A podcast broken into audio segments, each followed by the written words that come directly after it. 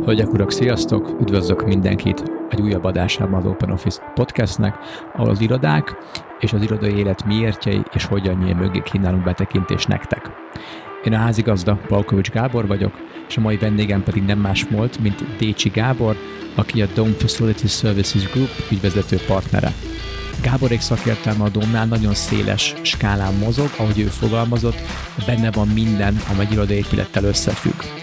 Beszélgetésünk elején szó volt az ő részükről, a facility szakértelemről, ezután átértünk oda, hogy szervezetfejlesztés, vállalati önismeret, miért is ennyire nehéz ez a téma, hol vannak a blokkok, hol vannak a gátak, és a beszélgetés végén pedig megérkeztünk oda, hogy néhány sztorival bemutatjuk nektek, hogy pontosan mi is a szépség és mi is a legnagyobb kívása összességében a mi szakmáknak, mert pedig röviden annyi, hogy hogyan tudjuk egy cégnek bemutatni, hogy miért is fontos az iroda egyrészt a dolgozóknak a jólétébe, termelékenységbe, illetve a profit termelésbe, és ezután pedig az, hogy ezt hogyan tudjuk elérni, hogy ez ténylegesen pozitívan járuljon hozzá ezekhez.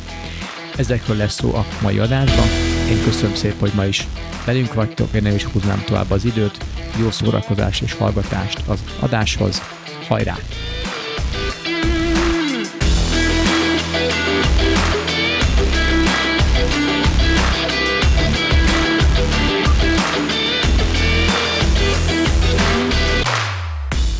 Kedves hallgatók, sziasztok! Üdvözlök mindenkit az Open Office Podcast következő adásába, ahol a mai vendégem Décsi Gábor, a Dome Groupnak az ügyvezető partnere. Szia Gábor, üdv itt nálunk, köszönjük, hogy, hogy eljöttél hozzánk. Szia, nagyon szépen köszönöm a meghívást. Gábor, megteszed röviden, hogy bemutatkozol, hogy ki is vagy te pontosan, honnan jössz, hogy a hallgatók is tudjanak hová tenni téged, illetve titeket? Én egy építészmérnök vagyok, és most már több mint 20 éve létesítménygazdálkodással foglalkozom. Korábban a Graphisoftnál dolgoztam, és egy üzemeltetési szoftvert csináltunk, és én nem vagyok programozó, tehát én a, a termékmenedzsere voltam, és az elmúlt 15 évben pedig a, a DOM Facility Services Groupnak vagyok az ügyvezetője, és így, így gyakorló üzemeltető vagyok én magam is. Nem vagyok üzemeltető szakember, én a céget viszem. Ezt most a hallgatók, ezt most nektek mondom, az adás előtt szoknak egy ilyen kis 10-20, most egy kicsit hosszabb volt, egy fél órás bemelegítő beszélgetést tartani, és egy csomó témát érintettünk Gáborral, és megalapítottuk, hogy annyi mindenről tudnánk beszélni, hogy fél nap is ületnénk itt akár, de ennyi időnk nincs, és nektek hogy ezt meghallgassátok, szóval arra jutottunk, hogy a mai témánk az az lesz, hogy kicsit feszíti szemmel nézzük meg, hogy a mostani helyzet, ugye július idusát írjuk pont most, közepét írjuk, óriási téma az, hogy mi lesz az irodákkal. Szakmai oldalról többet, kevesebbet bérelnek-e majd a cégek, vagy tartják azt, ami most van, illetve az, hogy mi lesz az irodák funkciója egy második hullám esetén, vagy ha egy hosszabb jövőt nézünk, és hogy akkor ez lenne a kiindulási alapunk, és ezt próbáljuk Gábornak a, a nagyon széles szakértelmek közül a facility oldalról megvizsgálni. Itt elkezdjük a beszélgetést, és meglátjuk, hogy hová fogunk kiukadni. Szóval Gábor, a kérdés hozzád, mi lesz az irodáinkkal? Kedvenc kérdés, senki nem aztán még ezt megtőled. Kedvenc kérdés, és nincs rá jó válasz, mert bármit válaszolsz, akkor, akkor simán ö, sátánt kiáltanak, hogy, hogy, hogy egy, egy kókler vagy, de természetesen mindenkinek van várakozása, meg vannak ötletei. Az a helyzet, hogy szerintem ez egy bonyolultabb matematikának az eredménye, hogy, hogy az irodák Nyilván az iroda tér, meg az iroda mérete a, a nagy kérdőjel, de azt gondolom, hogy itt nagyon sok aspektusnak, az együtthatásának az eredménye lesz az, hogy az irodaterek azok valójában a jövőben nőnek, változatlanok maradnak, vagy csökkennek. Nekem van egy olyan várakozásom, hogy egyfelől kevesebb iroda, íróasztalra lesz szükség, Másfelől viszont lehetőség van arra, hogy sokkal több közösségi teret hozzunk létre, pont amiatt, mert ha többet dolgozhatunk otthonról, vagy többet kell, hogy otthonról dolgozzunk, viszont amikor be kell mennünk az irodába, akkor olyan tevékenységet fogunk folytatni, ami a többiekkel valamilyen fajta interakció, akkor viszont olyan terekre lesz szükség, ahol ezt kényelmesen, rugalmasan lehet vinni. Úgyhogy ennek az eredménye szerintem egy, egy, egy nagyságrendileg változatlan térigény lesz a jövőben is. Természetesen nem mindegy, hogy egy pár száz négyzetméteres bérlőről, bérleményről beszélünk, vagy egy sok ezer egy négyzetméteresről. A pár száz négyzetméteresnél nyilván kisebb a rugalmasság, kisebb a mozgástér. Ott azt gondolom, hogy fel sem fog merülni az, hogy most 10 négyzetméterrel kevesebbet béreljen valaki, de amikor arról beszélünk, hogy van egy 5-10 ezres bérlő, akkor ott azért, ha ügyesen optimalizálnak, lehet, hogy még a, a, az újfajta működés mellett is lehet ezres nagyságrendű négyzetmétert sporolni. Úgyhogy ott el tudom képzelni, hogy lesz némi csökkenés, de, de nem tudjuk megmondani. Tehát az a helyzet, hogy ahogy az egyik idős magyarországi ingatlanos szakember mondta, aki ma becslésekbe bocsátkozik, az Gókler. Igen, örülök, hogy, hogy, hogy, hogy ezt mondod, nálunk is hasonló. Egy hasonló gondolkodásmód ment le a globál szinten nálunk a Synapse-nál, hogy a, a konkurensek, egyébként szereplők mondtak ezt, mondtak azt, kiadtak a színes szagos tanulmányokat, meg letölthető PDF-eket, stb abba az, most egy egységes képet akarnék mondani, abba az irányba telve a célket, hogy nyilván fertőtlen is többet, takaríts többet, a fizikai távolságtartásra biztatok az embereket a cégen belül is, de valahol mindig berejtettek olyan üzleteket, hogy vegyél extra szekrényt, vegyél extra, extra elválasztót, celofánozba, az most nem celofán nyilván, de valamilyen fóliával vont be az asztalt, fóliázza le a székeket, stb. Tapasztalatból látom, sok cég nem az investálás oldalára, tehát új bútort én most, vagy új ilyen berendezést én kevésszer láttam, hogy vettek volna csak azért, hogy elválasztanak embereket, akkor inkább az, hogy jó, kevesebb ember mehet be, és jöttek egymást lódébb, ami egy abszolút szerintem egy észszerű gondolkodásmód, hogy ebben a helyzetben mi se javasoltuk senkinek az, hogy na, most vegye gyorsan száz szekrény, mert majd valamire jó lesz, mert mi eddig se ebbe, ebbe hittünk. És pont ez a gondolkodásmódot látva, hogy mit csinálnak mások, mi úgy döntöttünk, hogy inkább megnézzük, hogy tényleges nagy cégek mit akarnak, és mi történik náluk, és egy globális interjú sorozatot kezdtünk el, ez majd ősszel lesz meg az eredménye, hogyha minden jó megy, most meg a feldolgozás folyamattal vagyunk be az interjúk elkészítése után. És itthon is csináltunk interjúkat, és kicsit sőt, nem is kicsit, nagyon meglepődtem az eredményeken, hogy összességében akikkel beszéltünk, pozitív kép volt bennük a korona, a karantén alatti időszakról, és volt, aki például iroda bővítésen gondolkozik, viszont sokkal több embert tenne be oda, ami most van neki alapiroda, ez ma több ezres nagyságrendről beszélünk, és minimálisan ilyen 10% körül akár még, még bérelnének is hozzá extra tereket, de ami a lényeg, hogy ők is azt látják, hogy ezt ők nem tudják megmondani, hogy akkor plusz 200, plusz 300, mert nem tudom, 20 ember bejön, 10 méter per fő, 200, tess, írom is, írom is alá 5 évre. És ők is hál' Istennek afele mennek, hogy szeretnék összön megérteni, hogy ténylegesen mi is zajlik az irodába.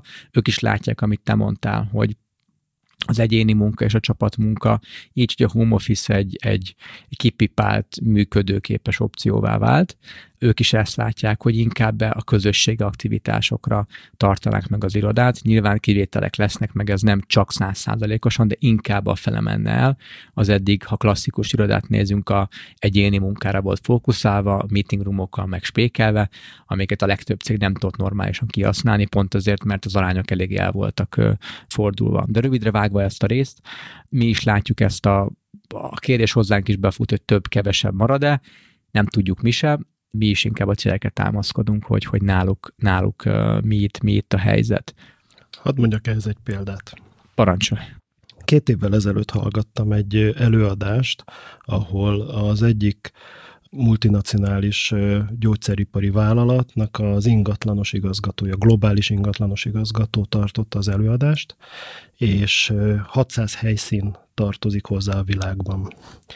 És azt mondta, hogy ő, ő csak olyan dashboardon, tehát csak olyan műszerfalon keresztül tudja vizsgálni a, a 600 helyszínt, ahol ugyanazokat a paramétereket ugyanolyan módszertan szerint mérik. És nagyon érdekes volt, hogy mutatta, hogy a felmérés azt hozta ki, hogy az irodai munkahelyek, tehát a, az író, íróasztalok száma és a dolgozók száma 1,1-es mutatót mutatott, az azt jelentette, hogy 10%-kal több asztal volt, mint amennyi ember. és el, elképettünk, hogy, hogy ez hogy történhet. Egyrészt rávilágította arra, hogy nincsen olyan vállalati stratégia, amit leképezne egy olyan HR stratégia, hogy a következő években hogyan fog változni a, a létszám, és, és ha nincs, nincs meg az az üzleti stratégiám, hogy én hova akarok eljutni öt évig, ez még lehet, hogy meg is van, mert valamiket lerajzoltak. Igen. De hogy ez létszámban, hogy ezt hogy kell lekövetni, és ezt irodatérben hogy kell lekövetni, akkor ilyen puffereket fognak az üzleti területek beépíteni. És ő mondta azt, hogy első célja az, hogy az 1,1-es mutatót egyre lehozza. És természetesen a következő célja az, hogy az egyet le tudja vinni 0,9-re. És azt gondolom, hogy két éve ezt hallgatni, az egy nagyon, nagyon újszerű gondolat volt, vagy gondolkodás volt, de ha ma arról beszélünk, hogy a, a cégnek a fele az most már nagyon sok helyen otthon van, míg a másik fele bent van, de van olyan magyar bank, ahol harmadolták a csapatot, tehát egyszerre az egyharmada van csak bent, Igen. Akkor azt, hogy te elérd azt a mutatót, hogy egy kisebb területen sokkal több embert ültessél le, az teljesen, teljesen végig gondolható és teljesen racionális. Igen. Igen, amikor beszéltél, azon gondolkoztam, hogy amit mondtál, hogy, hogy nincsen pariba, vagy úgy tűnik, hogy ebből a példából hogy nem beszélt egymással az üzlet, illetve az, az iroda rész, meg, meg a HR rész amire most külön beszélhetnénk, hogy a kommunikációs gátak vagy blokkok egy szervezetben azok miért vannak, de ebben most nem menjünk szerintem bele, egyéb adásokba erről amúgy már beszéltünk, és még fogunk is beszélni, de ez egy óriási fontosságnak látom én is tapasztalatom alapján, hogy, hogy általában mindig itt van, itt van elásva a, a gyökere problémának, hogy aki feszít, hogy aki az irodáért felel, az nem beszél azzal, vagy, vagy nincsen közös fórum, aki a HR-ért fel, aki az üzletért felel, és külön terveznek meg dolgokat. És a másik hiányzó lépcsőfok, igen, szerintem az, hogy az irodának a fontossága egész eddig biztosan, hogy nem kapta meg azt a kellő figyelmet és fókuszt, amit megérdemel, és ezt most nem azért mondom, mert ebbe az iparba dolgozok, hanem mint elszenvedő is ennek, amikor valaki nem érzi magát jól egy térbe az irodába, nem csak a facility oldalról, vagy a, a bútorokról, vagy a tértől függ, nagyon sok pszichés, vagy emberi oldala is van. Sőt, a legtöbb oldalatán az, amelyek része magánemberként hozom be, más része meg a kollégáim, illetve a céges szervezet, céges működés és kultúra. Viszont ez szerintem most változni fog. Én azt látom, hogy most érkezhettek a cégek oda, hogy volt egy ilyen lekapcsoló gomb, hogy akkor iroda off, köszönjük szépen, senki sebe seki, vagy hát mindenki ki, és megtapasztalták, hogy milyen nélküle létezni, milyen kényszer home office-ből dolgozni, és most, amikor a visszatérések, ahogy te mondtad, valahol csak a harmadat tért vissza, van, ahol a fele, van, ahol mindenki, valaki évvégéig azt mondta, hogy köszönjük, nem, majd jövőre ezt átgondoljuk, van, aki szeptembert mond, és ez még alakul, ahogy beszélünk szerintem most is, és még alakulni is fog. De megtapasztalják azt, hogy jó, újra tudjuk most értelmezni az irodát. Ha méretből nem is adnának vissza, mert a szerződés köt, vagy mert nincs igény rá, vagy bármilyen egyéb indok, indok miatt, ez egy remek alkalom szerintem újra értelmezni. Azt az iroda mire is van, és én korábbi munkahelyemen tapasztaltam azt, ami facility fókuszú volt, hogy egy átlag dolgozó, aki bejár dolgozni, semmi köze az üzemeltetéshez, a biznisz oldalon van egy cégbe, Neki az irodából annyi jön le, hogy hol van az iroda, oda eljutni, könnyű, egyszerű, mi van a környéken, kaja, szórakozási lehetőség, és maga az irodába, ahol ő ül, az egy milyen minőségű tér. És ha facility oldalán maradunk, akkor még a klíma. Klíma, klíma, klíma. Hideg van, meleg van, túl száraz, túl, túl hideg, túl nedves, stb és nekik, mint egy egyéni ember, a legtöbb irodában, neki csak egy ilyen kis kontrollpanel ára rendelkezésére, hogy ezt valamilyen módon megpróbálja befolyásolni. Segítesz akik most minket hallgatnak, segíted őket abba, hogy, hogy a te szemszögedből elmondod, hogy egy ilyen panel pontosan mit is vezérel, akár milyen típusú panelek vannak, egy ilyen, egy ilyen gyors talpaló irodai ö, légtechniket, vagy irodai gépészet témában, hogy egy laikus is így, így tanulhasson belőle. Hogy egy építész mit ért meg abból, igen, hogy igen. működik az Kösz. Elmondom, de amit, amit mondtál a, a gondolatod elején, arra visszautalnék, Jó. hogy mi, mi úgy szoktuk szélsőségesen úgy szoktunk rávilágítani arra, hogy a facility managementnek hol van a vállalati hierarchiában a helye, uh-huh. vagy hol szokott lenni jellemzően, hogy mindig föltesszük a, a nagy kérdést, hogy, hogy melyik területek képviselői ülnek a bordban. És tudod, hogy ott van a termelés, ott van a pénzügy, ott van jó esetben a HR, esetleg az IT, és kb. ennyi. És valójában mindig az a kérdés, hogy mikor ül a bordban az ingatlanos. És ugye, ha ezt, ezt, ezt olyan szempontból gondolod végig, hogy az elmúlt években azt gondolom, hogy, hogy itt a munkaerő hiány kapcsán a HR szerepe az jelentősen megnőtt, és az ma már szerintem nem kérdés, hogy a HR-nek a boardban kell képviselni a területet, vagy hát a HR területet kell ott képviselni, akkor igazából az a valós kérdés, hogy megérkezünk-e oda, hogy amikor márkáról, márkahűségről beszélünk, employer brandingről beszélünk, akkor maga a tér, és ne csak irodákra gondoljunk, mert, mert az emberek zöme nem irodában dolgozik, itt kereskedelmi létesítmények vannak, termelő létesítmények vannak, akkor hogyan tudod azonosítani az irodateredet azzal a márkával, amit a cég képvisel? És valójában ez azt kéne, hogy eredményezze, ez az egész gondolatmenet, hogy az ingatlanos a vállalatban ingatlanosként vagy facility, tehát üzemeltetőként dolgozó kollega szerepe kéne, hogy nőjön. Ez, ez mit jelent? Ez azt jelenti, hogy egyáltalán beszélgető partnere lehetne a gazdasági területnek, hogy lássa azt, hogy, hogy az előbb említett példa, hogy a, a cég az hova tart, termelésben hogy szeretne változtatni, irodai munkahelyekben hogy szeretne változtatni. A HR-rel beszélgessen, hogy hogyan szeretnéd bevonzani a munkavállalóidat, hogy szeretnéd megtartani őket, milyen szolgáltatást szeretnél te adni, és mi, milyen szolgáltatásnak szeretnél csak teret biztosítani.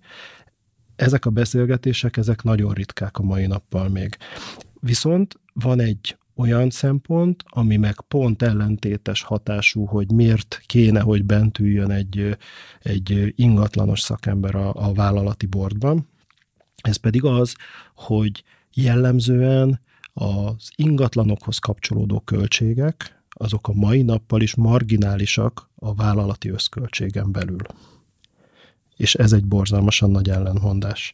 És azt gondolom, hogy ezzel kell majd foglalkozni a későbbiekben, hogy lehet, hogy relatíve kicsi költségről beszélünk, miközben nyilván marha A cég összköltségéhez képest, Persze, a cég igen, arányokba. Önmagában persze el lehet költeni 10 meg 100 ezer eurókat, de, de valószínűleg egy sokkal nagyobb bevételű vállalatnál költesz el 100 ezer eurót bérleti díjra. Igen. Na, tehát ez, ez az egyik gondolat. A másik gondolat pedig, hát, hogy, hogy az építész hogyan tart gyors talpalót a kedves irodai felhasználóknak. Ugye itt, itt, itt az a nagy kérdés, hogy, hogy, hogy azt tudjuk-e, hogy milyen gépészeti rendszerek vannak egy irodában, egy irodaházban. És ha én, mint egy iroda használóként gondolok magamra, akkor nem árt azt tudni, hogy ma az A kategóriásnak nevezett irodaházak zöme, az alapvetően arra van kitalálva, hogy természetes szellőzés nélkül is működjön. Ugye vannak jogszabály által előírt. Ugye az ablakot jelenti. A természetes szellőzés az azt jelenti, hogy ha bár van ablak, hiszen uh-huh. kilátsz, de valójában az ablakok zöme nem nyitható. Igen ha nyitható, annak az az oka, hogy az valamilyen tűzvédelmi rendszerrel van összekötve, tehát hogyha esetleg füst van az irodában, Akkor automatikusan kinyitja. De nem azért van, hogy én, nekem jobb a komfort érzetem, hogyha kinyitom az ablakot. Viszont, ha nincs természetes szellőzés, akkor jön az, hogy kénytelenek vagyunk mesterséges szellőzést csinálni, telepíteni az épületbe. A mesterséges szellőzés, az pedig ezt hívják légkezelőnek, ami az a gép, ami létrehozza ezt a, a természetes szellőzésnek a, az áramlását. Ezek a tetőn szoktak lenni. Tehát a friss levegőt, azt mindig föntről szívjuk be, föntről szívják be az épületek. Innentől kezdve arról gondolkodni, hogy a kintről bejövő levegő az engem megfertőzhet-e, az butaság, mert hiszen akkor már az utcára nem mehetnénk ki, hogyha a légkezelő az, az irodába eljuttatott levegőt azt nem tudná olyan minőségben szállítani, hogy kell. Jellemzően ezek a rendszerek, ezek, ezek száraz rendszerek, tehát ebben még attól sem kell tartani, hogy egy ilyen rendszerben valami olyan baktérium, vagy bármi olyan fertőzés keletkezhet, amitől megbetegszünk. Tehát és az irodák zömében van friss levegő. A másik ilyen rendszer az a fűtés-hűtés. Ezt szokták hívni, időnként fenkolnak, de most már hőszivattyús rendszerek is vannak. Ezek jellemzően kis gépek, amik ott vannak a fejünk fölött az álmennyezetben, a, a, az irodaajtó fölött. Egy ami klíma, semmi már hívhatott klíma, igen, tehát lehet, hogy egyébként laikus szemmel, egy, laikus egy szemmel klíma. klímának, hívjuk klímának. A klíma az semmi más nem csinál, mint a belső levegőt keringeti, és annyit tud csinálni, hogy a klímához elmegy néhány cső, amiben vagy meleg víz, vagy hideg víz, vagy valamilyen hideg vagy meleg folyadék van, és te eldöntheted, hogy a belső levegőt ezen a csövön keresztül hűtöd, vagy fűtöd. A termosztáton, amikor a hőmérsékletet állítod, akkor ezt a rendszert állítod. Amikor a veled szemben ülővel kardozol, hogy kinek van melege plusz és ki fázik, fok, igen. igen, akkor ezt tekergeted, akkor tulajdonképpen te a belső levegő keringető rendszernek a, a hőmérséklet változtató képességét állítgatod. De semmi köze ahhoz, hogy a kinti levegő az milyen ütemben jön be. Arra van egy másik gomb, ott tudod a légsebességet állítani. Tehát ezek a, alapvetően ezek, ezek a rendszerek.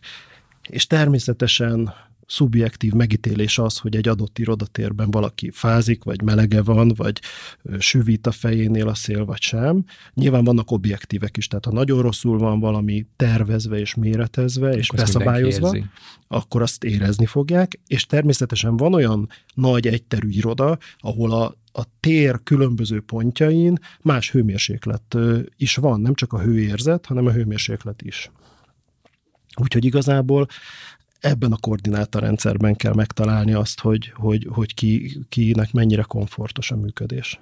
Igen, mert hogy, amit én is tapasztaltam sokszor, hogy emberek, a dolgozók, a, a munkavállalók nyomkodva a paneleket, sokszor azt hiszik, hogy a, a hidegebb levegő az akkor frissebb lesz, vagy ha lejjebb veszi, akkor több levegő jön, feljebb akkor kevesebb levegő jön, és amit behoznék fogalom, az pedig a, az pedig a hőérzet ami sokszor semmi, nem is semmi köze nincs, de, de nagyon szögesen távol állni a valódi hőmérséklettől. Ha, ha most az ember nyáron biciklivel érkezik be a, mondjuk egy 22 fokos irodában, hogy hidegnek számít, ez egy hideg irodának számít, a fellevült testével izzadva azt érzi, hogy megsül, úristen, itt nincs levegő, meghalok azonnal, klíma le, 18 fok, hideg zuhany, stb. ő, ő meghal a melegtől. Ha egy 10 percet eltöltene ott, azonnal, azonnal hozzászokna ehhez a, ehhez a, a, a, a közeghez és pont ilyen esetben valaki akár beteg, vagy kicsit magasabb a testhője, vagy itt a férfi-női hőérzet között is óriási különbségek vannak, tél van, vagy, vagy nyár van, hogyan vagyunk öltözve, és ezen nem mindig a, a nyomkodás segít, és meg a rendszerek se reagálnak így másodperc alapon, hogy kérek mínusz kettő fokot, eltelik tíz másodperc, a mínusz két fok az így, az így meg is jött. Főképp, hogyha nézzük azt, hogy mekkora az a tér, amit az a, az a befúvó egység le, le kéne, hogy fedjen, vagy egységek le kéne, hogy fedjenek. De mondok egy példát. Itt ülünk ketten, Igen. durván két méter távolságban köztünk. Szoba az 16 négyzet. Mondjuk. Igen, 16 négyzetméter mondjuk. És neked van durván 20 podcast a hátad mögött, te valószínűleg teljesen nyugiban ülsz, én meg most vagyok itt először, lehet, hogy én meg bennem van egy kis izgalom. Izgulsz, igen. Kettőnknek a, a hőérzete az más, tehát én lehet, hogy sokkal felhevültebb izgalmi állapotban vagyok, mint te, és innentől kezdve tök más a komfortos neked, mint nekem. Igen ugye? Pedig kettő méter választ el minket. Igen, férfiak vagyunk mindketten. Igen, tehát hogy nagyon nehéz olyan különbségeket tenni, pusztán ennyi. Aztán lehet, hogy öt perc múlva, amikor már komfortos az, hogy, hogy itt ücsörgök, akkor nekem is pontosan Igen. az a hőmérséklet jó, mint Igen, nekem. vagy amikor egy, egy meetingen valakinek beszélni kell, hirtelen melege lesz, és hirtelen elfél levegő, és elkezd izzadni, és ennek amúgy semmi köze ahhoz, hogy most ott, ott, ott, ott hány, hány fok is fok is van. Ugye az egy nagy tévhit, hogy hogyha én drasztikusan letekerem a hőmérsékletet, mert nagyon melegen van, és, nagy, és fölkapcsolom a, a fokozatot, hogy a, a, befúvás a befúvásnak erejét. az erejét, akkor, akkor én nekem az egy nagyon komfortos állapot lesz. Nem lesz, nem lesz komfortos állapot, hisz azzal csak azt érem el, hogy gyorsabban tudom változtatni a hőmérsékletet, de lehet, hogy éppen abban az időszakban, abban a térben ülni kevésbé komfortos, mint ha Egyébként nem akarok változtatni a hőmérsékleten. És ezért, ezért szoktuk azt tanácsolni, hogy jellemzően télen egy ilyen 22-23 fok az teljesen rendben van, és a legkisebb fokozaton szabad csak mozgatni a levegőt. Ha nyár van, akkor ugye azt szokták mondani, hogy, hogy azért 10 Celsius foknál nagyobb hőmérséklet különbséget ne csináljál az a irodában, a kinti képest. levegőhöz képest, akkor föl lehet emelni 24-25 fokra a hőmérsékletet, még, még, még akkor sem fog izzadni senki, de akkor is a legkisebb légsebesség fokozaton szabad működtetni ezeket a rendszereket. Semmit nem ér el azzal az ember, hogyha föltekeri és, és süvít a szél, egyet ér el, hogy tényleg valaki meg fog betegedni. Uh-huh. Viszont ha leveszi alacsony sebességfokozatra a termosztátot, akkor az fog történni, hogy egyenletesen az a hőmérséklet lesz biztosítva a térben. És ki fog alakulni. Igen. Hát ez, ez most természetesen arról beszélek, hogy nagy átlagban ez így működik. Nyilván, ha van műszaki probléma, ezeket az eseteket műszakilag kell kezelni, és nem a felhasználókra kell bízni, hogy ott csavargassák a rendszereket. És pont ez az a téma, hogy a, a koronavírus kapcsán is nagyon sok mondd meg te, hogy akkor tévhit vagy nem tévhit, hogy akkor be lehet kapcsolni a klímát, attól betegebb leszek-e, honnan jön, az a levegő honnan jön, szabad-e klímázni, vagy kapcsoljunk le mindent. Mert voltam olyan irodaházba, ahol a mind a friss levegő, mind a klímák le voltak kapcsolva, és nem, le, és, és nem, nem üzemeltek. Mondjuk ott volt ablakos szellőztetés, tehát természetes szellőzésre mód ha nem is olyan sok, de volt. Hát itt sajnos, sajnos megint arról szól a történet, hogy a, a felhasználóknak a hiedelmei, félelmei, azok lehet, hogy sok esetben eltérnek a műszaki racionalitástól. Viszont nem lehet figyelmen kívül hagyni hiszen az egész járvány rávilágított arra, hogy különböző módon tartunk a, a, a fertőzés veszélytől, és, és azt, azt, azt sokan szerintem megtanulták, és, és én is azt tanultam meg, hogy, hogy, hogy minden vélemény és minden érv érv, hiszen az egyén úgy érzi, hogy ő neki az a biztonságos, ahogy viselkedik. Innentől kezdve el tudjuk mondani, hogy mi a műszaki racionalitás, viszont nem tudjuk nem figyelembe venni az ügyfél igényt visszatérve a műszaki kérdésre, ahogy, ahogy mondtam, hogy a friss levegő az kintről jön, ráadásul a épület épp a tetőről, semmi bajunk nem lesz. Friss levegőt be lehet fújni, nyugodtan. Ráadásul ott nem is kell nagyon szűrni semmit. Te maximum azt kell szűrni, tehát ott nem kell nagyon finom szűrő, ott legfeljebb a külső port, meg, a, meg ha olyan belvárosi környezetben vagyunk, akkor, akkor a, a, azt a levegőt kell megszűrni. meg stb. Ezért azt mondjuk, hogy ezeket a rendszereket lehet működtetni, viszont azokat a ahogy te klímának fogalmaz, klímának nevezted, azt a belső levegő keringetési rendszert, azt mi sem javasoltuk használni, amik egyénileg az adott szobát irányítják, hiszen ha, ha van bent a térben olyan ember, aki esetleg beteg, tehát fertőzött, csak nem tud róla, és azt a levegőt, amit ő, ő ki köhög, azt megforgatjuk és eljuttatjuk mindenkihez, na akkor, akkor lehet az, hogy ott, ott potenciálisan meg lehet betegedni. Úgyhogy, úgyhogy igazából ezt szoktuk javasolni, és vannak egyébként olyan európai ilyen gépészeti szövetség iránymutatás, hogy, hogy mit kell lekapcsolni, és mi az, amit adott esetben akár fokozottan is lehet működtetni, fokozottan is érdemes, hogy, a, hogy, hogy azt a fajta friss levegő befúvást biztosítsuk.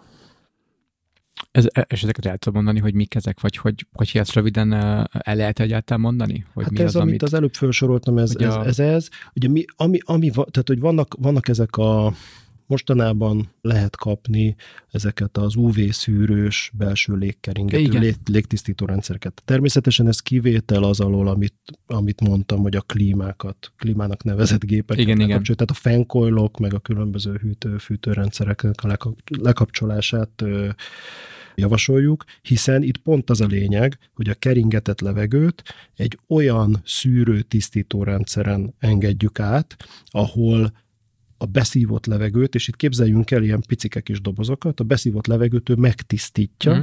és ott rögtön a gépből már egy tisztított Tisztít levegőt ki. fúj ki. Ezeket például javasoljuk. De itt is azt gondolom, hogy inkább nagyobb a, a komfortérzet, amit ez biztosít, így lehet talán a félelmet csökkenteni, mint, mint a valós veszély. Igen, ez, ez, ez korábbi adásokban is felmerült, meg, meg nekem is egy ilyen sarkalatos pontom, amire vissza-visszatérek, hogy, hogy a különbség a valódi biztonság és a biztonság érzet között. Vagy te is mondtad, egy, az egyéni érvekre, az egyéni félelmekre, az egyéni indokok, az, az egyéni részre, sokszor az ész érvek nem tudnak hatni, hiszen ő egyénileg gondol valamit, hisz valamit, fél valamitől, vagy éppen érzi magát biztonságban valami mástól. Ezeket nem szabad tőlük megtagadni, és mint eszközként is lehet őket használni a közhangulatnak a, a, a kezelésre. És valakinek egy, egy gesztus ad valamit, és másoktól nem beszél semmit, és nem óriási erőfeszítés megtenni, akkor azt nyugodtan meg, meg lehet tenni nálunk is az irodákban, ugye visszatértünk június első hetén valahogy dolgozni. A Synapse-nál három nap iroda, igen, három nap iroda, és kettő nap home office rendszeren működünk, de van, aki szólt, hogy ő szeretne mindig otthon lenni, egészségügyi, ilyet családi okok, okok miatt, és amikor bejön, akkor pedig maszk, maszk lesz, lesz rajta nekünk, akik, akiknek nincsenek ilyen okok, hogy, hogy jobban kéne ö, vigyáznunk, vagy, vagy félnünk, első nyilván fura volt, de, de természetesen tiszteletben tartottuk, és kettő nap volt, és, és vagy kettő alkalom volt, mikor bejött, és hozzá is szoktunk, hogy ja, persze, értem, semmi gond. És ő mondjuk pont ő, ő, ő pont nem kért semmi olyan extra gesztust, amit felé megtűnt, csak azt, hogy szólt, hogy én így fogok bejönni, keveset, és amikor bejön, pedig maszk lesz rajtam, és elmondta miért, mindenki értette, és ez nem volt, nem volt semmi, semmi probléma. Ami viszont, és érdekelt a véleményed erről, több cégről is, itthon is, külföldön is hallottuk, vagy hallunk olyat, hogy, hogy menjenek be dolgozni irodába, mert azt mondta a főnök, hogy be kell menni. 30-50-70 százalék ez cégtől függ, de bent mindenki hordjon maszkot, akkor is, ha az asztalodnál ülsz, akkor is, ha közlekedsz, van, ahol csak ha közlekedsz, és tartsál távolságot, és egyirányú folyosók, és nem használhatod a kantint, és hasonló szigorítások, hogy a dolgozóktól az jött vissza, hogy oké, okay, köszi, értem, így nem szeretnék bejönni. Mert el vagyok itthon, kevesebbet kell utazni, több időm van magamra, a családra, gyerekekre, hobbikra, stb. A legtöbb esetben, és ez szintén nagyon meglepett, a termelékenységet, a hatékonyságuk se csökkent otthon, ugye három hónap azért kevés idő, hogy ebbe ténylegesen ki lehessen, mert akkor otthon minden úgy, ahogy működhet, mint az irodába, de eddig működött, és ők akkor, én, én így nem szeretnék visszamenni, mert túl macerás. Nem akarok egész nap ülni egy mazba, amikor be akarok menni, bemegyek, amikor viszont nem akarok, vagy nincs miért bemenni, azon kívül, hogy a főnök azt mondja pedig, hogy be kell menjek, én inkább maradnék otthon, nekem jó a Skype, nekem jó a Zoom, és, és, és, és, és, és társaik. És bennem ezzel kapcsolatban az a, az a kifejezés ugrik mindig be, hogy ez egy távkapcsolat. Én éltem párkapcsolatban és korábban távkapcsolatban, elején poén, meg így érdekes, hosszú távon legdelzebb dolog volt, amit, éle, amit életemben csináltam. Akartam akkor nyilván, de, de hogy a kés bennem az, hogy, hogy akarunk-e és tudunk-e hosszú távon távkapcsolatba létezni a kollégáinkkal, a munkahelyünkkel, illetve, illetve a főnökeinkkel, és ha valaki azt nézi, hogy hány olyan kis elkapott infót, vagy plegykát hallunk föl, amiből akár előreléptetéshez tudunk jutni, vagy pont jókor voltunk jó helyen, és a főnökkel össze könyököltünk valahol, és társaik. Vagy pont meghallottunk valamit a folyos, amit amúgy jaj, de jó volt, hogy megtudtuk, ma amúgy fogalmunk se lett, és egy óriási bakitól mentettek minket meg. Ezek el tudnak veszni a home office-ba, de hogy, hogy szerinted működőképes lehet egy hosszú távú távkapcsolat munkavállaló és munkáltató, és illetve kollégák között. Te mit gondolsz erről? Hát erről az jut eszembe, hogy hogy nem tudom, hogy hány embernek, hány hallgatónak van ilyen élménye, de a legjobban dolgokat azt a, az öltözőben a, a sportolás előtt vagy után lehet elintézni. és, és ez azért izgalmas, mert ha valami olyan céges sport van, ami csapatsport, Igen. akkor ugye ott, ott, ott, ott nem a vállalati hierarchiának az egy szintjén lévő emberek vannak, hanem vannak vezetők, vegyes, vannak vegyes, teljesen igen. vegyes. Viszont a pályán mindenki egyforma. Igen. Tehát az öltözőben is mindenki egyforma, és dolgokat elintézni egy öltözőben, vagy egy, vagy egy vállalati kantinban százszor gyorsabban lehet, mint egyébként e-mailben, telefonon, meetingeken.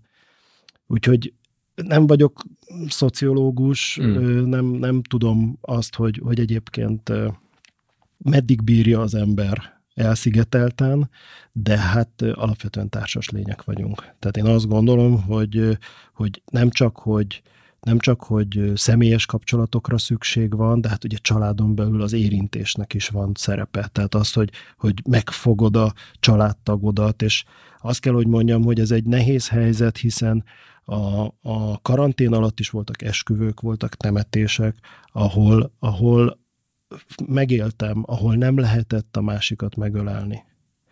Mert nem egy háztartásban éltünk, nagyon nehéz, borzalmasan nehéz. Úgyhogy én azt gondolom, hogy hosszú távon szükség van ezekre a személyes kapcsolatokra. Itt, itt sokkal inkább arról szól a történet az én meglátásomban, hogy bemegyek egy irodába, vagy bemegyek bárhova, és a meghozott intézkedések, a távolságtartás, a fertőtlenítés, a maszkviselés, az hogyan viszonyul az én veszélyérzetemmel. És amikor azt látom, hogy ez a kettő, ez nincs pariban, és én nekem esetleg félelmem van, mert, mert nincsenek olyan intézkedések hozva az adott térben, mint amennyire én tartok egy fertőzéstől, vagy fordítva, uh-huh. bemegyek egy irodába, ahol a mai napig is nagyon szigorú intézkedések vannak kitáblázva, de én nem érzem, hogy ez, ez nekem ez szükséges vagy, lenne, vagy ez értem teszik, vagy hogy ez tényleg, tényleg nekem kell, akkor ott diszkomfort van.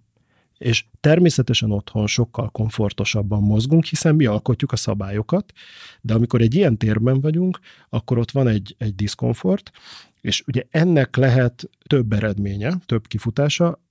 A legrosszabb kifutása az, amikor a szabályt nem tartjuk be mert hiszen úgy gondoljuk, hogy erre már nincs szükség, és ki van táblázva, hogy az étkezőbe csak ketten mehetnek be, és bent vannak 15-en, és ez azért kellemetlen, mert ha meg van egy ember, aki meg ténylegesen tart attól a másik 14-től, akkor ő anélkül, hogy, tehát a, amellett, hogy a szabály támogatná őt, hogy ő bemehessen oda uh-huh. úgy, hogy rajta kívül maximum még egy ember van, nem tud bemenni abba az étkezőbe de ugyanez a maszkviselés és a kézfertőtlenítés is. És, és szerintem ezt kell tanulnunk most. Azt kell tanulnunk, hogy nagyon rugalmasan kell folyamatosan a, a meghozott intézkedéseket igazítani ahhoz, ahogy éppen a külvilág megítéli ezt az egész vírushelyzetet, ezt az egész járványt. Mi, mi a Dómon belül azt mondtuk, hogy igyekszünk nem szubjektíven megítélni dolgokat, és mi az az objektív fogódzó, amihez tudunk igazodni, az a magyarországi kormányintézkedések, hiszen az fog hatni a leginkább ránk, Igen. és azok olyan nem egyszerűen csak vállalati szabályok, vagy családi szabályok, társadalmi. hanem társadalmi szabályok, amik markánsan hatnak máról hónapra ránk. És mi azt mondjuk, hogy ezek az alapok, ezekhez viszonyulunk, és ezek szerint alakítjuk mindig a cégünkre vonatkozó mindenféle olyan óvintézkedést, ami azt gondoljuk, hogy szükséges a munkavállalóinknak. Ez azért is érdekes, hogy, hogy, hogy ezt így mondtad, főképp ezt a, ezt a társadalmi pontot, hogy azon gondolkoztam közben, hogy, hogy visszagondoltam néhány, vagy azokra a projektekre, amiket most vissza tudtam idézni, és amiknek a részesei voltam itthon, itthon is, illetve nemzetközi szinten, tanácsadó, illetve munkatért analízis fronton, vagy tervezés fronton, és a legtöbb esetben a gondok mindig akkor léptek fel, amikor kivételeket kellett képezni. És főképp, mikor valaki mondta, hogy tök jó, hogy ezt megszavazták a többiek, vagy eldöntötte a csapat, vagy kijött az analízisből, hogy, hogy az embereknek átlagosan ez a legjobb megoldás, de én azt mondom, hogy az ott mégis legyen máshogy. Vagy egy ember miatt azt csináljuk meg, meg máshogy és kicsit mindig haragudtam az, az ügyfélre, vagy aki ezt kérte, hogy ezek a legtöbbször már régóta ismert tényezők voltak, ez nem egy adhok hirtelen feljött valami, ezek régóta tudták, de amikor látták leírva, hogy létrejött egy új igény, vagy egy új közös egyetértés, akkor eszükbe jut, hogy ja, amúgy jut eszembe, itt van egy dolog, amit eddig elfelejtem mondani, de akkor azt most vegyétek figyelembe. És így nagyon könnyen bizalmat tudja egy ilyen folyamat veszteni, hogy én én foglalkozom ugye nálunk, hogy a dolgozókban lévő tudás felhasználva a vezetőségnek át tudunk adni egy, egy, egy briefet, vagy ilyen tervezői útmutatás, hogy pontosan mit is vár el, csak munka, teljesítmény, támogatás oldalról, a dolgozói kör, külön a HR, külön a facility, külön az IT, és a többi, és a többi osztályonként lebontva.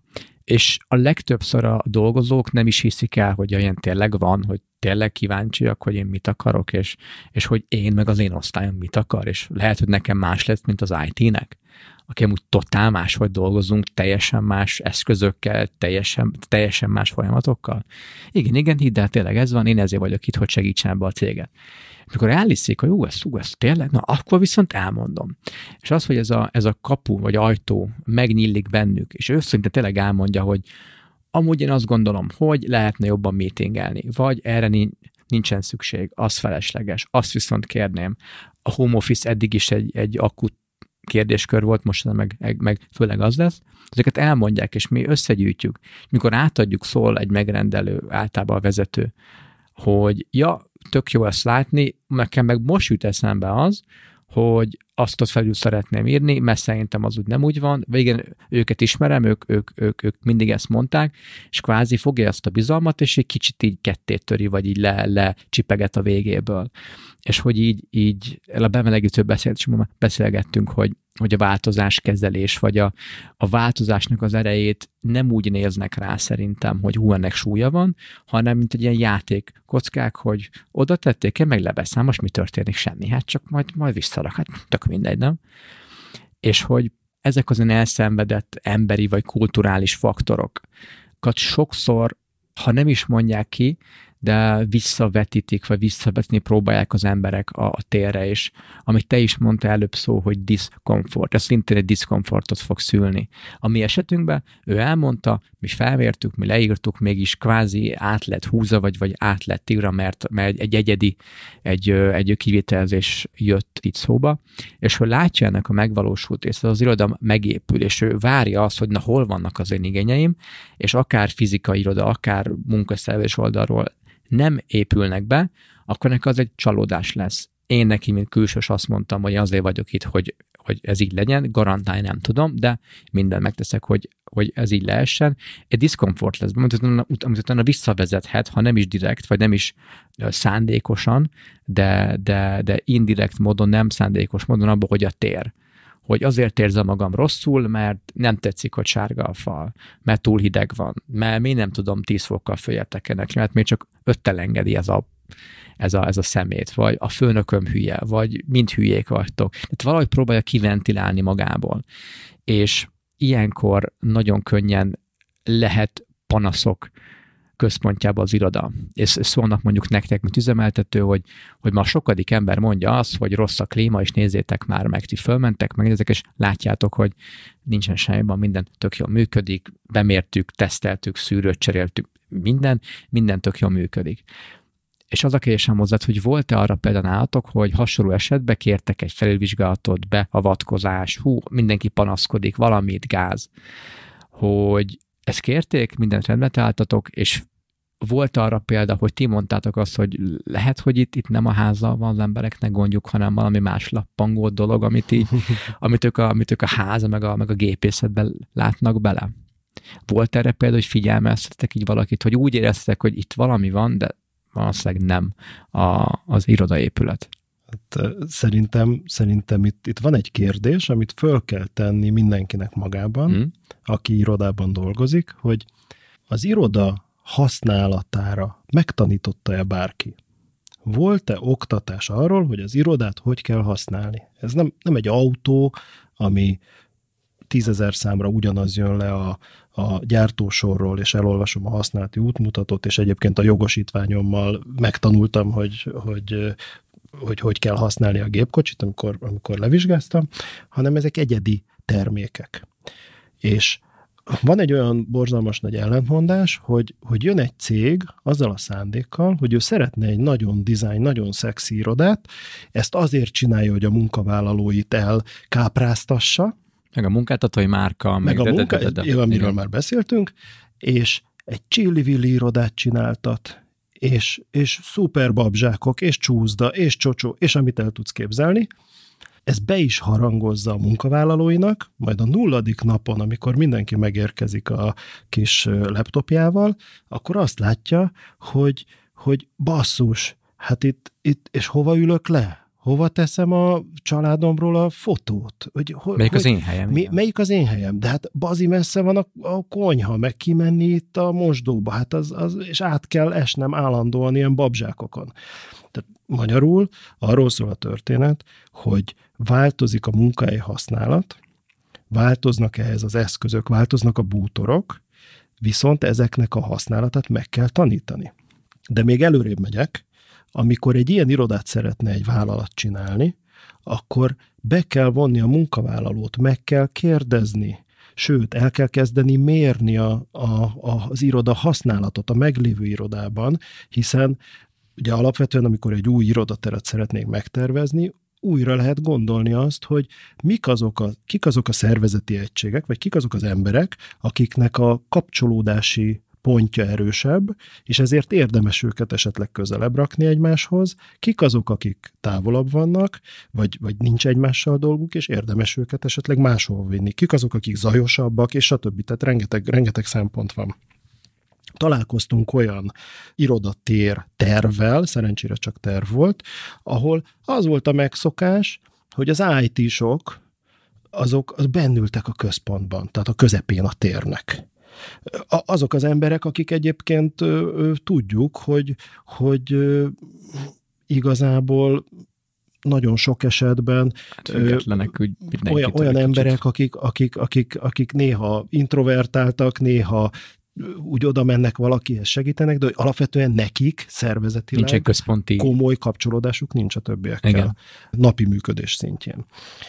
És akkor szerencsére meg tudtuk azt csinálni, hogy elmagyaráztuk azt, hogy, hogy egyrészt az a terület az elvesz helyett más fontosabb kapcsolódású szervezeti egységtől, másrészt őket meg a terület szélére is ki lehet rakni, hiszen ők úgy is remote onnan, számítógépen keresztül, meg az ottani szervereken keresztül fogják tudni a munkájuk zömét elvégezni.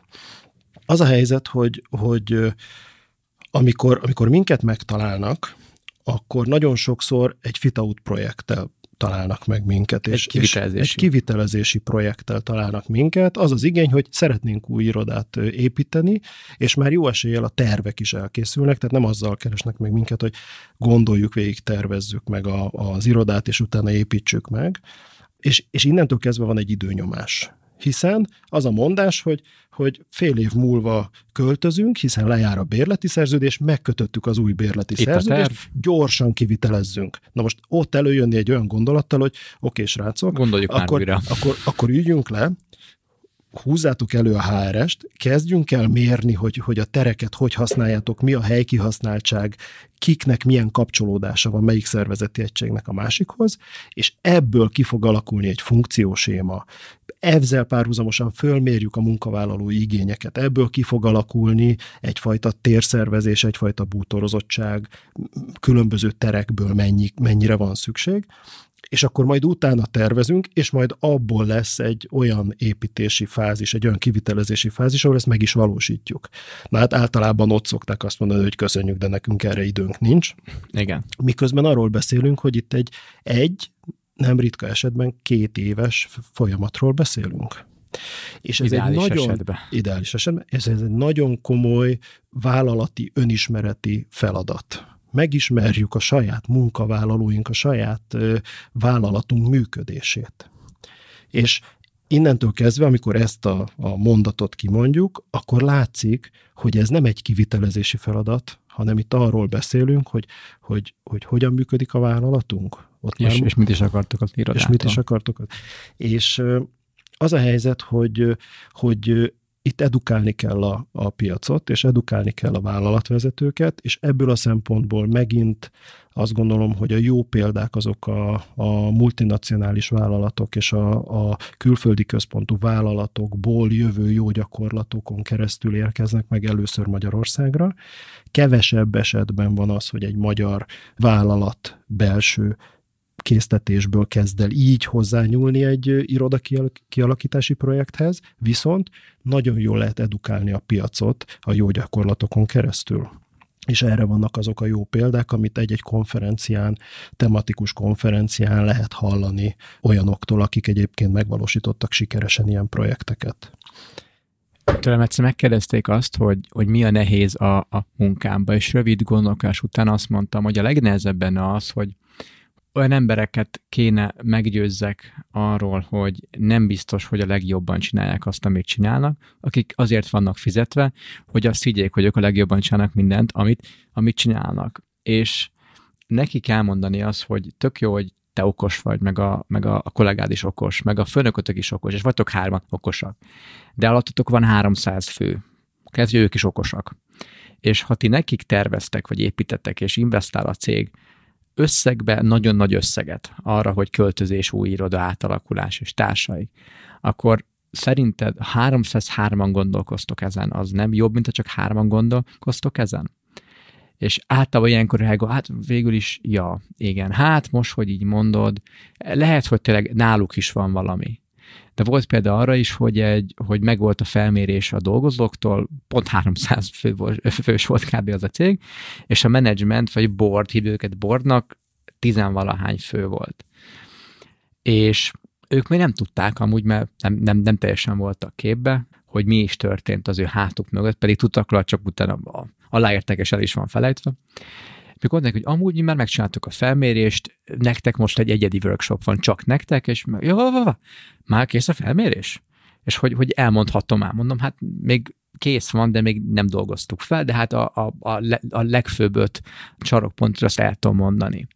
És elmondani, hogy hát igen, ezt, ezt mi is tudtuk, hát ezek elvires dolgok, nyilván, nyilván, nyilván. És töröltük az egész workshopot, hogy ezt hagyjuk is, ma akkor ők most elmondják, hogy még az, azon az öt ponton még a többiek mit mondhattak, hiszen ezt ők sokkal jobban tudja a management, és, és hogy ezeket lehet nem is említették, már ezt csak ők a menedzsment látják, hiszen ők a menedzsment. És más forrán keresztül mondták azt, hogy ez nem jó, az ez kell, ú, az tök jó lenne. És mondtam, és végén megkérdezték, hogy, hogy volt-e újdon, hogy ügyemennyi újdonságot mondtak? Mondom, hogy hát várj, kb. 30 pont, azt az egy pontot még, még eddig senki nem mondta a dolgozók közül, hogy a, a narancsszín az jobb, mint a zöld, és több narancsszínt. Amúgy mindent elmondtak a többiek, és még sokkal többet is. Ha, de, tőle, ha, de, ha tényleg, de hát, de hát ők, de hát ők csak a dolgozók, hát ők ezt honnan tudnák?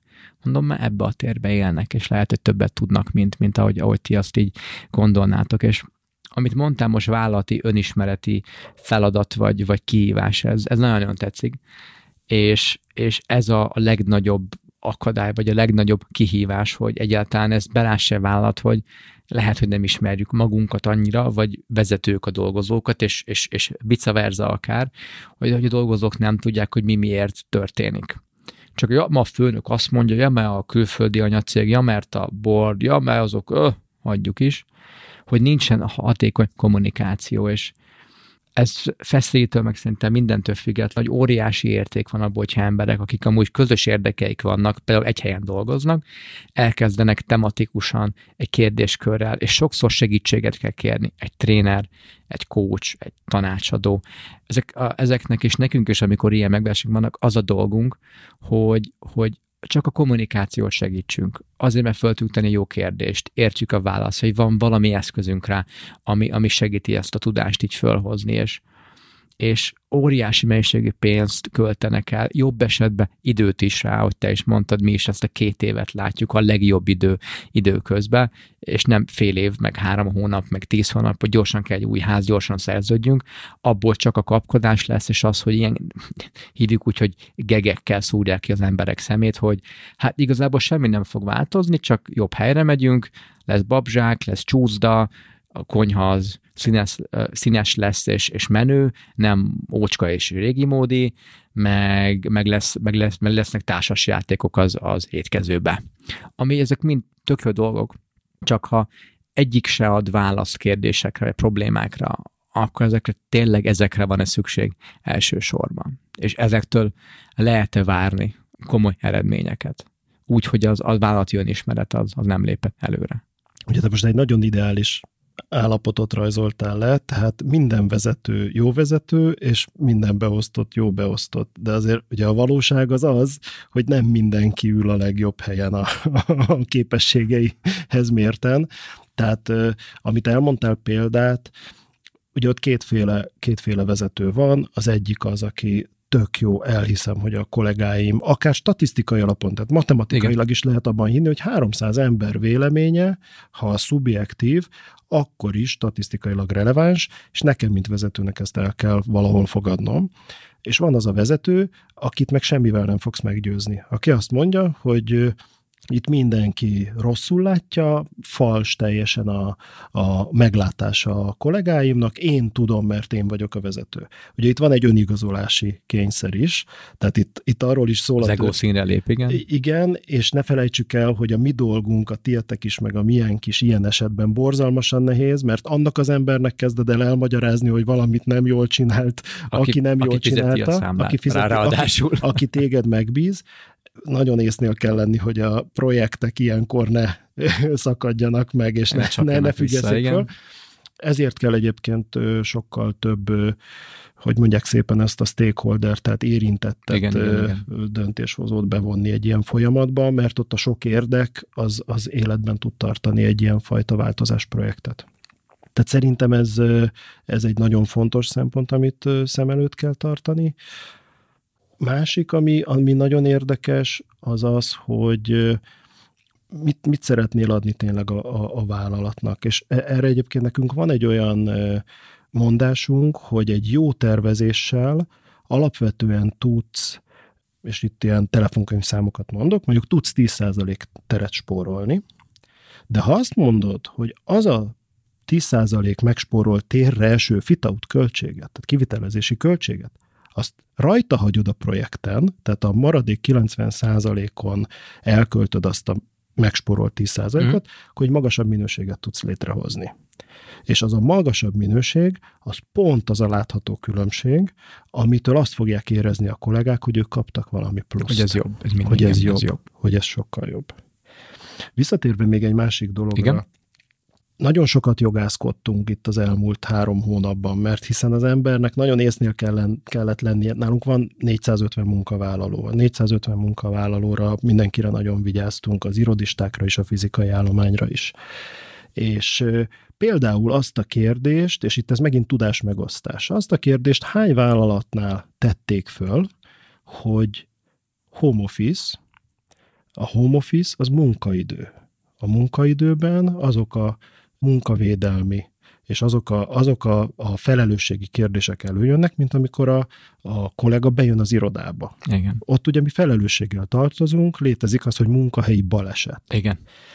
És amikor valaki home office-ban van, ott is történhet munkahelyi baleset az hogy, munkahelynek számít? Hogy van ez? Jogilag, hogy, igen. hogy van én, igen. mint munkáltató, hogyan fogom ellenőrizni, felügyelni azt, hogy otthon valaki a hokedliról leesett, és be, beütötte a derekát? Igen. És ezekre meg kell találni a választ.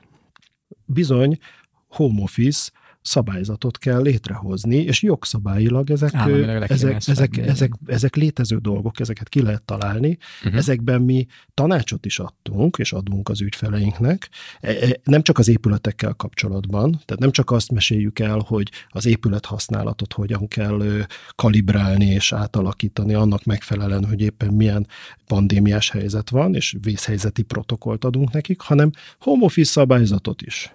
És ugye ez egy ilyen nagyon fura dolog, ezt a, a, az elején a bemutatkozás szűkre szabtuk, tehát azt, hogy a DOM mivel foglalkozik, az, az részleteiben nem hangzott el, de hát alapvetően mi az épületekhez értünk.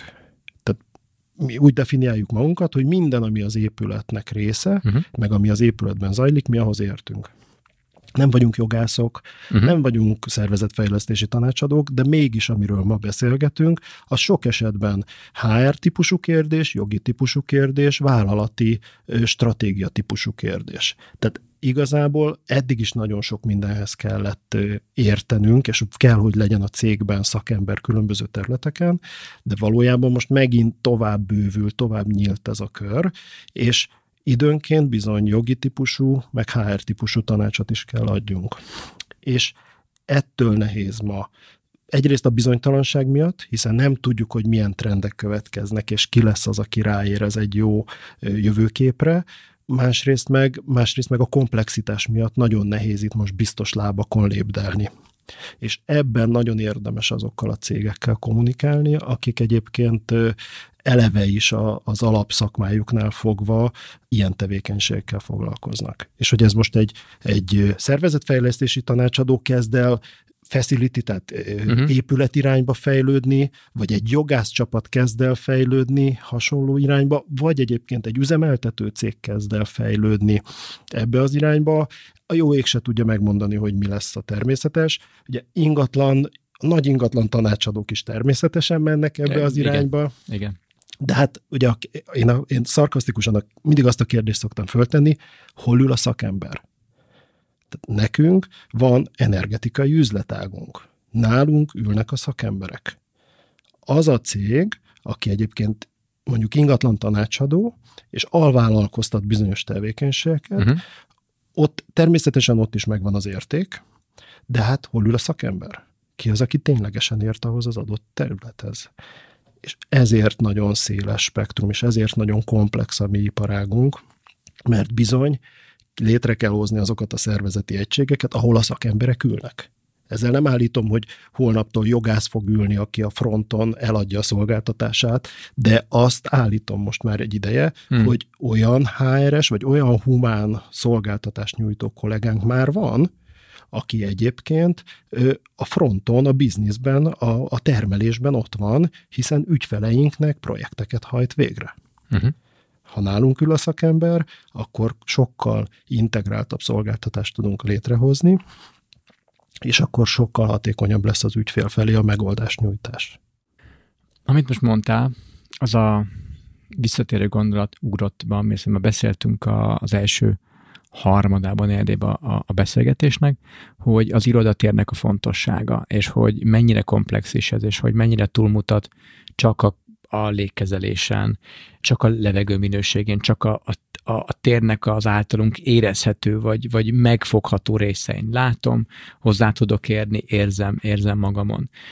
És hogy most az, hogy HR vagy szervezetfejlesztés, ezt lehet sok, sok néven hívni, de, de azok a soft faktorok, amiket most én is soft faktornak hívok, amúgy pedig a lényeg, amit a térnek is szolgálni kell, amit a jó klímának is szolgálni kell, amit a jó levegőnek, meg a, meg a, a jó gépészetnek, a térnek, a színeknek, a, a, a textúráknak, a, a méretnek, a jellegnek, a kialakításnak, mindennek szolgálnia kell, az pedig az, hogy a, most csúnyán mondva a business, hogy akik oda bejárnak nap mint nap dolgozni, és értéket teremteni, és az idejüket beletenni egy cégbe, azok a folyamatok minél jobban tudjanak menni, minél nagyobb valószínűséggel tudjanak értéket teremteni az ügyfelnek, növelni a bevételt, és, és jobbá tenni a világot, nagyon elferdítve mondva, hogy pont ez a, igen, profitot termelni. Igen, profitot termelni, boldogabbá tenni a tulajt, a befektetőt és az ügyfelet, és a nap végén talán még az embert is, aki ezt csinálja, a nap végén erről szól az iroda, és erről szól a munka,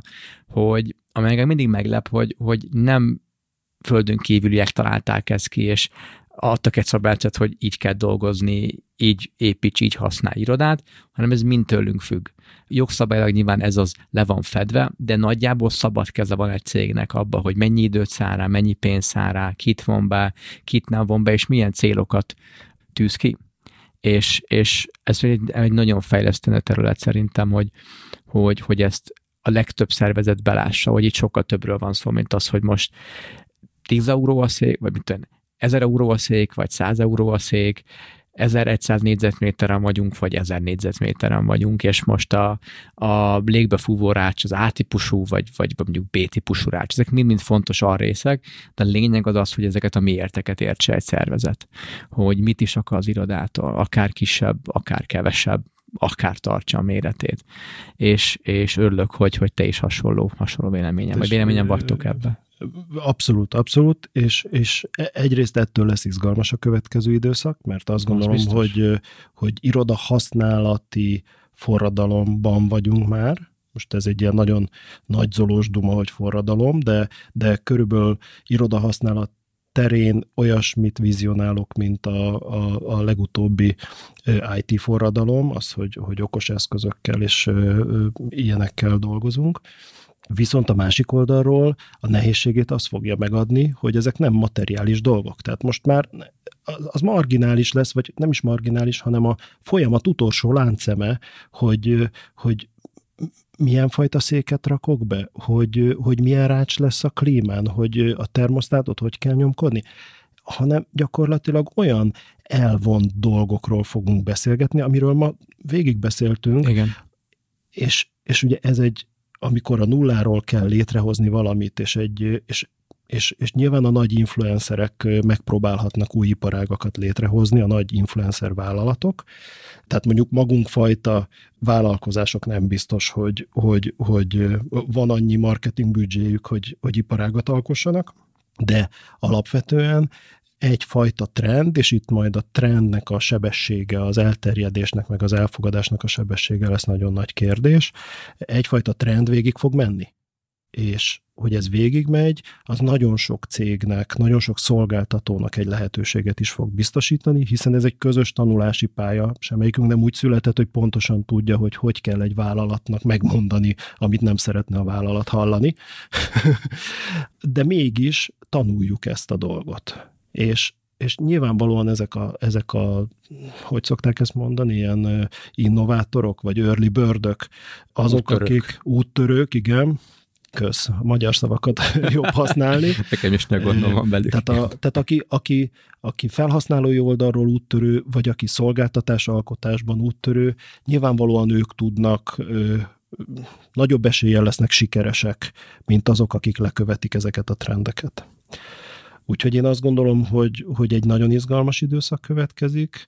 Nektek is, akik alapvetően nyilván bútor és ilyen típusú szolgált, végtermék fog, Vagy végtermék, vagy nagyon előtermék de hát, oldalról. De hát te is miről beszélsz? Meg. Arról beszélsz, hogy tulajdonképpen egy gyártó cégben te, te felmérést csinálsz, te, te, te közvéleménykutatást csinálsz, te elemzel, Igen.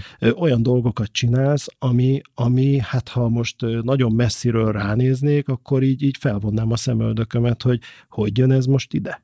Igen. És biztos, hogy a mai nappal is nagyon sokan, és még a következő Jó. években is nagyon sokan meg fogják kérdőjelezni, hogy te mit csinálsz. Ja, hát ez Megszoktuk. Megszoktuk. Megszoktuk. Értem, de lesz az a trendforduló, és szokták mondani, hogy ha egyébként a piacnak a 40%-a már valamihez hozzászokott, vagy a munkavállalói 40%-a valamit elfogad, ott van egy trendforduló, ott átbillen ez a dolog, és ott hirtelen, hirtelen a többség egy, egyfajta féleképpen fog beszélni, gondolkodni, Igen. cselekedni. És persze, hogy így csináljuk, és persze, hogy van I- És onnantól kezdve természetes így lesz, sőt, igen, sőt tagadják azt, hogy ők valaha az ellenkezőjét. Soha nem mondtuk. Hát ez, ez mindig is így volt. így van, így van. Igen.